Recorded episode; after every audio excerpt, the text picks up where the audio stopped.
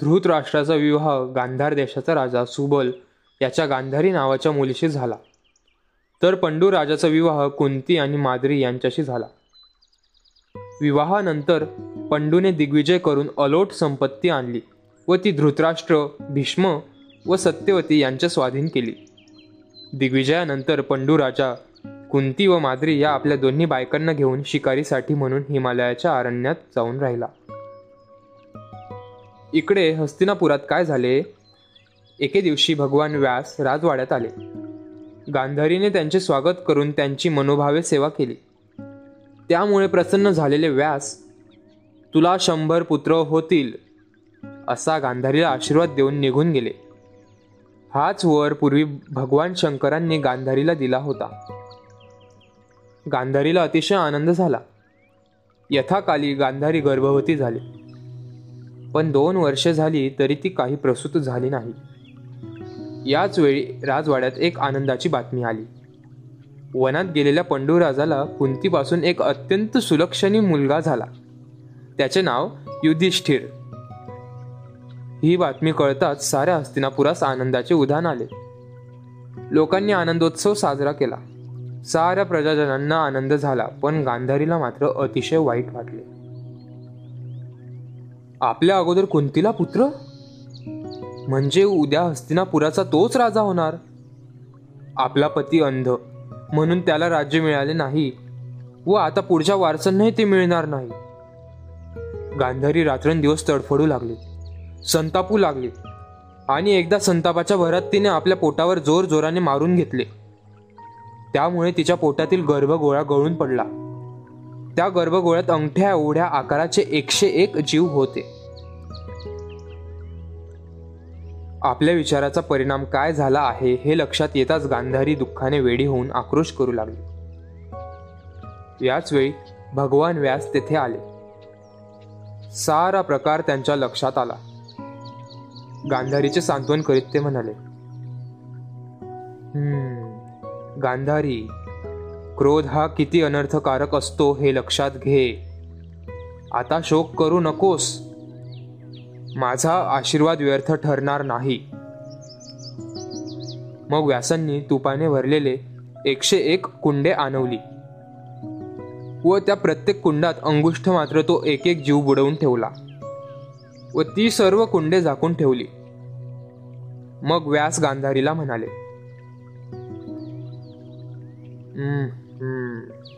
यातील पहिले कुंड एक वर्षाने उघड. व त्यातील मुलगा बाहेर काढ. त्यानंतर दर महिन्याला एकेका कुंडातील मूल बाहेर काढ. म्हणजे तुला शंभर पुत्र व एक कन्या यांची प्राप्ती होईल. इतके सांगून व्यास निघून गेले. व्यासांनी सांगितल्याप्रमाणे गांधारीने केले. तिला शंभर पुत्र व एक कन्या झाली.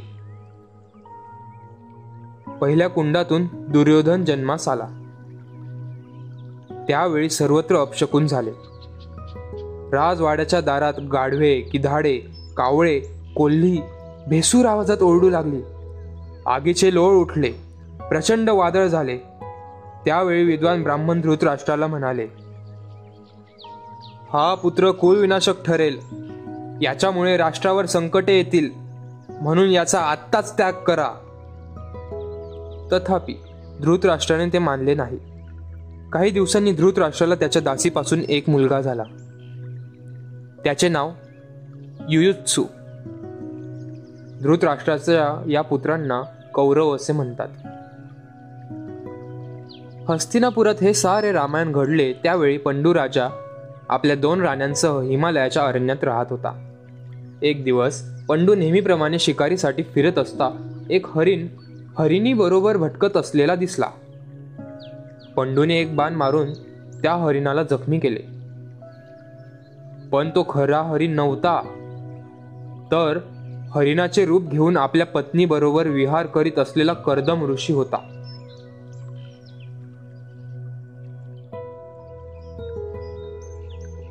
पंडूने अजाणतेपणे ही केलेली चूक त्याला फार महाग पडली. बाणाच्या आघाताने घायाळ झालेला तो हरिण मानवी भाषेत म्हणाला राजा मी माझ्या पत्नीबरोबर एक एकांतात फिरत असता. तू तू तू माझी शिकार केलीस. तू ब्रह्महत्या केलीस. परंतु मी हरिणाचे रूप घेतल्यामुळे तुला ब्रह्महत्येचे पाप लागणार नाही. पण पण- पण दैव तुझी अशीच पारद करील. असा शाप देऊन कर्दम ऋषीने तळमळून पत्नीसह प्राण सोडला.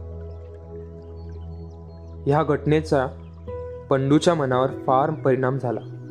तो झुरू लागला उदास झाला. त्या शापवाणीच्या स्मरणाने त्याला स्मृतिभ्रंश झाला. आपल्याला आता पुत्र संतान होणार नाही आपण फार दिवस जगणार नाही असा विचार मनात येऊन तो अगदी बेचैन झाला. आता नको ते राज्य नको तो संसार आता येथे अरण्यातच तपाचरण करीत आयुष्य काढावे असा विचार करून त्याने आपल्या दोन्ही राण्यांना सारे काही सांगून त्यांना हस्तिनापुरास धृतराष्ट्राकडे परत जाण्यास सांगितले. परंतु त्यांनी पंडू बरोबर अरण्यातच राहून तपश्चर्या करण्याचे ठरविले. त्यांनी आपले अलंकार व भरजरी वस्त्रे ब्राह्मणांना दान केली. मग तपस्व्याचा वेश धारण करून ते- ते तिघेही शतशृंग पर्वतावर जाऊन तप करू लागले. तपाचरणाला प्रारंभ केला तरी पंडूचे मन त्यात रमेना. मनाला शांती लाभेना आपण कितीही तप केले तरी आपण निपुत्रिक असल्यामुळे मृत्यूनंतर आपणास स्वर्ग प्राप्ती होणार नाही. आपला वंश खंडित होणार या विचाराने पंडू राजा अधिकच दुःखी झाला. पंडूच्या मनातील खंत ओळखून कुंतीने आपल्या पूर्वायुष्यातील एक रहस्य सांगण्याचा निश्चय केला. ती पंडूला म्हणाली आजपर्यंत मी कुणालाही न सांगितलेले रहस्य आपणास सांगते. आपला विवाह होण्यापूर्वी मी पित्याच्या घरी असताना मी दुर्वास मुनींची मनोभावे सेवा केली होती.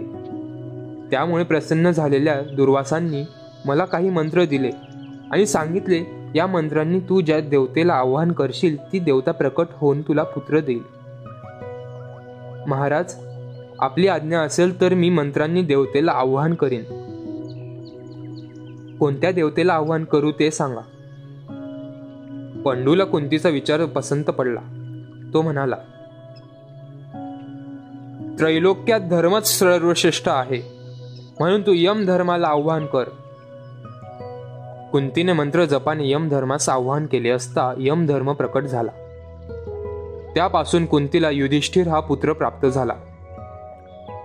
त्यानंतर पंडूच्या आज्ञेनुसार कुंतीने बलज्येष्ठ पुत्राच्या प्राप्तीसाठी वायूला आवाहन केले. वायूपासून कुंतीला भीम हा दुसरा पुत्र मिळाला.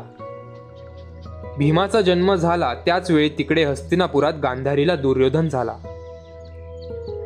भीम जन्मताच प्रचंड शक्तिशाली. कणखर होता. तो दहा दिवसाचा असताना कुंती त्याला घेऊन सूर्य मंदिरात दर्शनासाठी गेली होती. मंदिराच्या पायऱ्या चढताना वाटेत एक सिंह दिसल्याने घाबरलेल्या कुंतीच्या हातातून भीम खाली एका प्रचंड शिळेवर पडला. कुंतीने धावत जाऊन भीमाला उचलले. भीमाला काहीही झाले नव्हते परंतु भीमाच्या वज्र देहामुळे त्या शिळेचे तुकडे तुकडे झाले होते. यानंतर लोकश्रेष्ठ पुत्रप्राप्तीसाठी कुंतीने इंद्रदेवतेला आवाहन केले. इंद्रापासून कुंतीला अर्जुन हा तिसरा पुत्र मिळाला. कुंतीला तीन पुत्र झाले. पण आपल्याला एकही पुत्र नाही या विचाराने माद्रीला फार वाईट वाटत होते. तेव्हा पंडू कुंतीला म्हणाला प्रिये माद्रीलाही पुत्रप्राप्ती व्हावी म्हणून तिला एखादा मंत्र दे. मग कुंतीने माद्रीला अश्विनी कुमारांचा मंत्र शिकविला. माद्रीने त्या मंत्राने अश्विनी कुमारांचे आवाहन केले. त्यापासून माद्रीला नकुल आणि सहदेव हे दोन पुत्र मिळाले. युधिष्ठिर भीम अर्जुन नकुल व सहदेव हे कुंती व माद्रीचे पाच पुत्र पुढे पांडव या नावाने प्रसिद्ध झाले. पाच पुत्रांची प्राप्ती होऊनही पंडूराजाला शांती मिळाली नाही. कर्दम ऋषीचा शाप त्याचा पाठलाग करीतच होता. पंडूराजा दिवसेंदिवस अशक्त उदास होऊ लागला होता. आणि अशाच अवस्थेत एक दिवस अचानक पंडूराजाचे प्राण गेले. पंडूच्या मृत्यूमुळे कुंती आणि माद्री दुःखाने आक्रोश करू लागल्या. दोघांनीही सती जाण्याचा निश्चय केला. तेव्हा तेथे जमलेले ऋषीमुनी त्यांना म्हणाले तुम्ही दोघी सती जात आहात हे धर्मशास्त्राला धरूनच आहे. परंतु आई बाप नसलेल्या या तुमच्या लहान मुलांचे संगोपन कोण करणार? ऋषीने असे सांगितले असता माद्रीने आपणहून एकटीनेच सती जाण्याचे ठरविले. आपली दोन्ही लहान मुले कुंतीच्या मांडीवर ठेवून व त्यांचे पोटच्या मुलांप्रमाणे पालन पोषण करण्याची तिला विनंती करून माद्री सती जाण्यास तयार झाली. त्याच क्षणी दुःखाच्या आवेशाने ती पंडूच्या मृतदेहावर कोसळली. व तेथेच तिचे प्राण गेले. मग ऋषीमुनी कुंती पाच पांडव व पंडू माद्रीचे मृतदेह घेऊन हस्तिनापुरास आले. त्यांनी धृतराष्ट्राला सारी हकीकत सांगून कुंती व पाच पांडव यांना धृतराष्ट्राच्या स्वाधीन केले. व पंडू माद्री यांचे अंत्यविधी कराव्यास सांगून ते निघून गेले. पंडू माद्रीच्या मृत्यूमुळे सारे हस्तिनापूर शोकसागरात बुडाले. मग धृतराष्ट्राच्या आज्ञेनुसार भीष्म व विदुर यांनी गंगा तीरी जाऊन पंडू व माद्री यांच्या यथाविधी उत्तर क्रिया केल्या. श्राद्धादी कर्मे करून ब्राह्मणांना व गोरगरिबांना भरपूर दान धर्म केला. कौरव पांडवांचा जन्म झाल्यानंतर भविष्यात काय लिहिले आहे हे त्रिकाल ज्ञानी व्यासांना माहीत होते.